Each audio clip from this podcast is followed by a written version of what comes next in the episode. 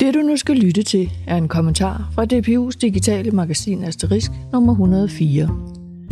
Asterisk-kommentaren er et fagligt perspektiv fra en eller flere forskere om et aktuelt og eller vigtigt emne inden for pædagogik og uddannelse. Denne kommentar handler om, at årlige trivselsmålinger i skolen tager temperaturen på børn og unges trivsel her og nu. Men at hvis vi virkelig vil vide, hvordan vores børn og unge har det, må vi anskue trivsel som mere end et øjebliksbillede, løsrevet fra den sociale kontekst. Trivsel og mistrivsel udvikler sig i sociale relationer og fællesskaber, som læreren blandt andet kan være med til at styrke. Kommentarens titel er Trivsel er relationel, så lad os styrke fællesskaberne blandt børn og unge. Den er skrevet af Jens Christian Nielsen, som er lektor på DPU, og det er mig, Lisbeth Hartmann, der læser. Jens Christian Nielsen skriver, Børn og unges trivsel er for alvor kommet på den politiske dagsorden. Baggrunden er, at forskellige undersøgelser de seneste 15 år har vist, at en stigende andel af de unge mistrives eller viser tegn på mistrivsel. I valgkampen 2022 fik mistrivselen stor bevågenhed. Hverken forskningen eller de politiske debatter giver os imidlertid et klart billede af, hvordan vi skal forstå mistrivselen og dens årsager, eller hvordan vi bedst håndterer og løser problemerne. Skal vi for eksempel finde problemet i et præstationsorienteret samfunds accelererende krav til unges målrettighed? Eller har vi at gøre med en generation af skrøbelige unge, der mangler robusthed og livsmod til at takle ungdomslivets, eller bare livets, naturlige udfordringer og transitioner? Budene på forståelser af trivselsproblematikkerne er mange, og dermed også på, hvor og i hvilke arenaer vi skal lokalisere løsninger. Uddannelsesinstitutionerne udpeges ofte som en af de centrale arenaer, som bidrager til trivselsproblematikken, blandt andet på grund af accelererende præstationskrav, men også til løsningen af disse problematikker. Årlige trivselsmålinger er i det seneste årti blevet en del af grundskoler og ungdomsuddannelsers opgaveportefølje. Trivselsmålinger har i udgangspunktet været tænkt som et muligt grundlag for trivselsindsatser – for eksempel blev de eksplicit iværksat på folkeskoleområdet som et dialog- og målstyringsværktøj, der potentielt skulle kunne bidrage til skole- og forvaltningssamarbejde om udvikling af trivselsfremmende indsatser. Trods de gode intentioner med monitoreringen af trivsel, er der ikke udviklet mange handleanvisninger for, hvordan skoler og ungdomsuddannelser, pædagogisk og didaktisk, skal bruge den viden, målingerne genererer, og hvordan de skal arbejde med trivselsfremmende indsatser. Når vi møder andre, som vi har en relation til, er det nærliggende at spørge, hvordan går det? Eller hvordan har du det? Et spørgsmål, hvor til vi mekanisk svarer, tak, godt, Samtidig er det et spørgsmål, der alt efter tid, lokation og fortrolighed i relationen rummer mulighed for, at vi rent faktisk kan berøre emner, der for alvor ligger os på sinde. Den pointe er værd at holde fast i, da den indikerer, at trivsel ikke bare kan forstås isoleret fra den kontekst og de relationelle sammenhænge, som vi forholder os til trivselen i. Når jeg interviewer unge på ungdomsuddannelserne, oplever jeg nogle gange, at det kan være sårbart og svært for unge at fortælle åbent om trivselsproblematikker. Et eksempel er 16-årige Astrid, som efter et fokusgruppeinterview med hende og andre elever fra hendes klasse, hvor vi blandt andet talte om trivsel og fællesskabet i klassen, hiver fat i mig og fortæller.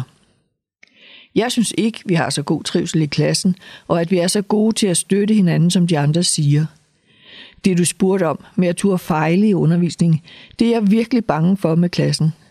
Man kan let blive dømt af klassen, bare fordi man siger en lille ting forkert. Det gør ikke noget godt for vores fællesskab. For Astrid er hverken klassefællesskabet eller gruppeinterviewet en sammenhæng, hvor hun føler sig tryg nok til at kunne udtrykke, hvad der ligger hende på sinde, og til at kunne fortælle om, hvordan hun trives fagligt og socialt. Eksemplet peger på, at samtaler om unges trivsel sjældent finder sted i et tomrum, uafhængig af de sammenhænge og de relationer, ungdomslivet udspiller sig i. Både i mine egne samtaler med unge og i den forskningslitteratur, der beskæftiger sig med unges egne perspektiver på trivsel, fremhæves betydningen af relationelle forhold.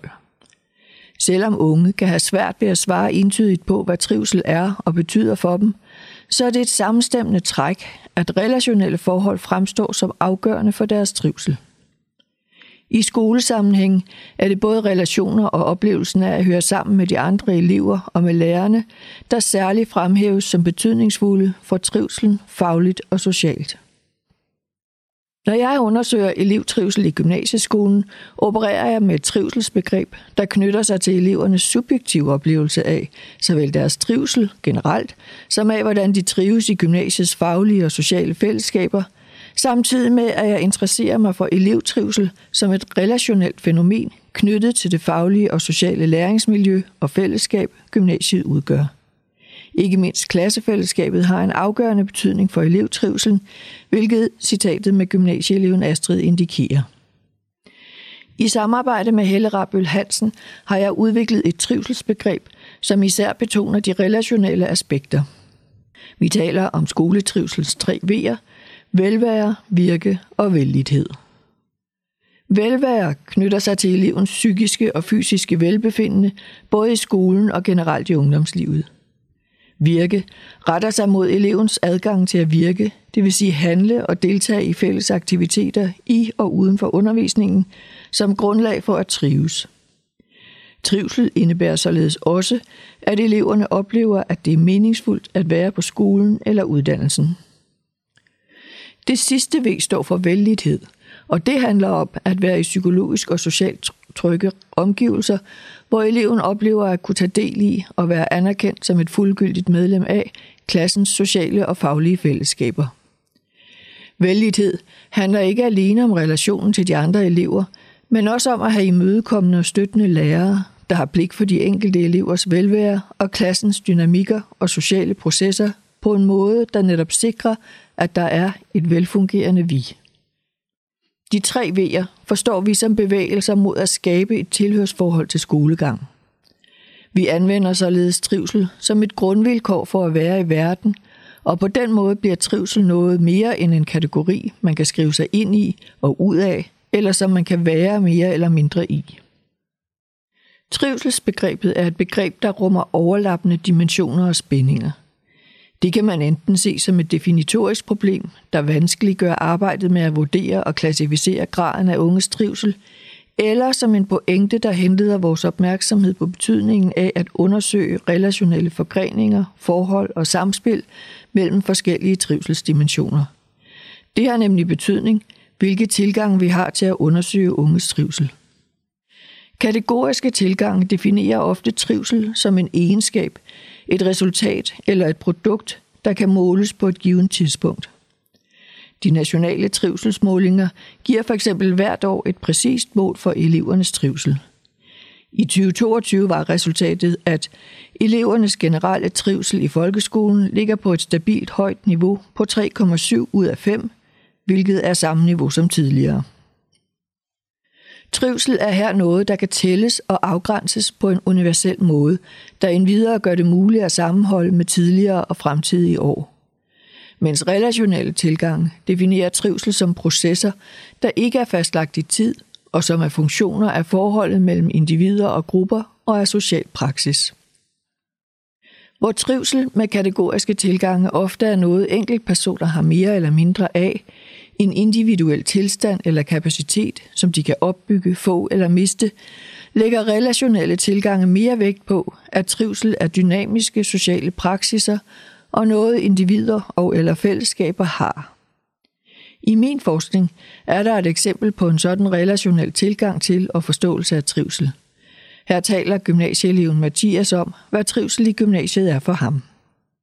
At man får en god dag, der giver lyst til at møde op næste dag – det handler om, hvordan vi har det med hinanden i klassen. At man har nogle venner i klassen, som det er rart at være sammen med. At man har et godt fællesskab, hvor vi er der for hinanden. Et svar, der peger på, at trivsel for Mathias handler om at have virksomme sociale relationer til andre unge i hverdagslivet, der også forbinder sig til hans motivation og lyst til at komme i skole. I min forskning støder jeg samtidig på en del unge, der lægger sig syge af mistrivsel.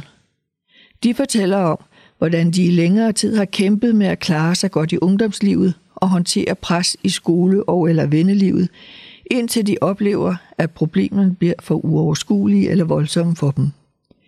En af disse unge er den 17-årige gymnasieelev Victoria. I gymnasiet handler det om at klare sig godt, være en succes, være klog og dygtig og få gode karakterer. I slutningen af 1. G pressede lektier og afleveringer sig mere og mere på, så jeg lavede hele tiden lister over alt det, jeg skulle. Til sidst fik jeg det rigtig skidt, og flere gange måtte jeg bare gå hjem, og så har jeg ligget og grædt over, at jeg ikke følte, at jeg levede op til mine egne krav. Et af de interessante aspekter ved Victorias fortælling er, at hun kan fortælle os, at hvis vi havde mødt hende midt i 1. G, ville hun fremtræde som en velfungerende og dygtig elev, der formåede at håndtere gymnasiets krav og endda med flotte karakterer.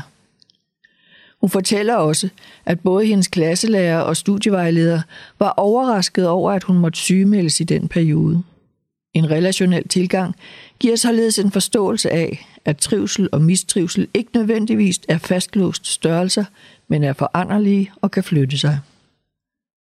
Trivselsmålinger kan som et termometer give os et billede af, hvordan trivselen er blandt unge, men giver os i mindre grad indsigt i, hvordan vi skal forstå sammenhænge, modsætninger og mønstre. Men på trods af, at vi måler trivsel på livet løs i uddannelsessektoren disse år, og det synes relevant at vide, hvordan trivselen udvikler sig blandt børn og unge over tid, så er trivsel noget, vi kun i begrænset omfang drøfter mere grundlæggende i den pædagogiske og didaktiske dagligdag med eleverne. Her peger forskningen også på, at relationen til lærerne er en vigtig del af trivselen for unge i deres skolegang og uddannelsesliv.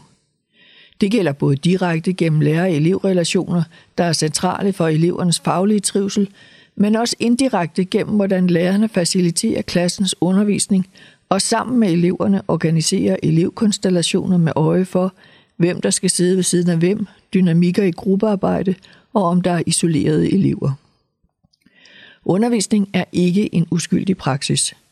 Heller ikke for dannelsen af elevers fællesskaber om både det sociale og det faglige. Det har den betydning, at eleverne føler, at de trygt kan henvende sig til lærerne med forskellige former for personlige, sociale og faglige problematikker, som de ellers ville holde for sig selv.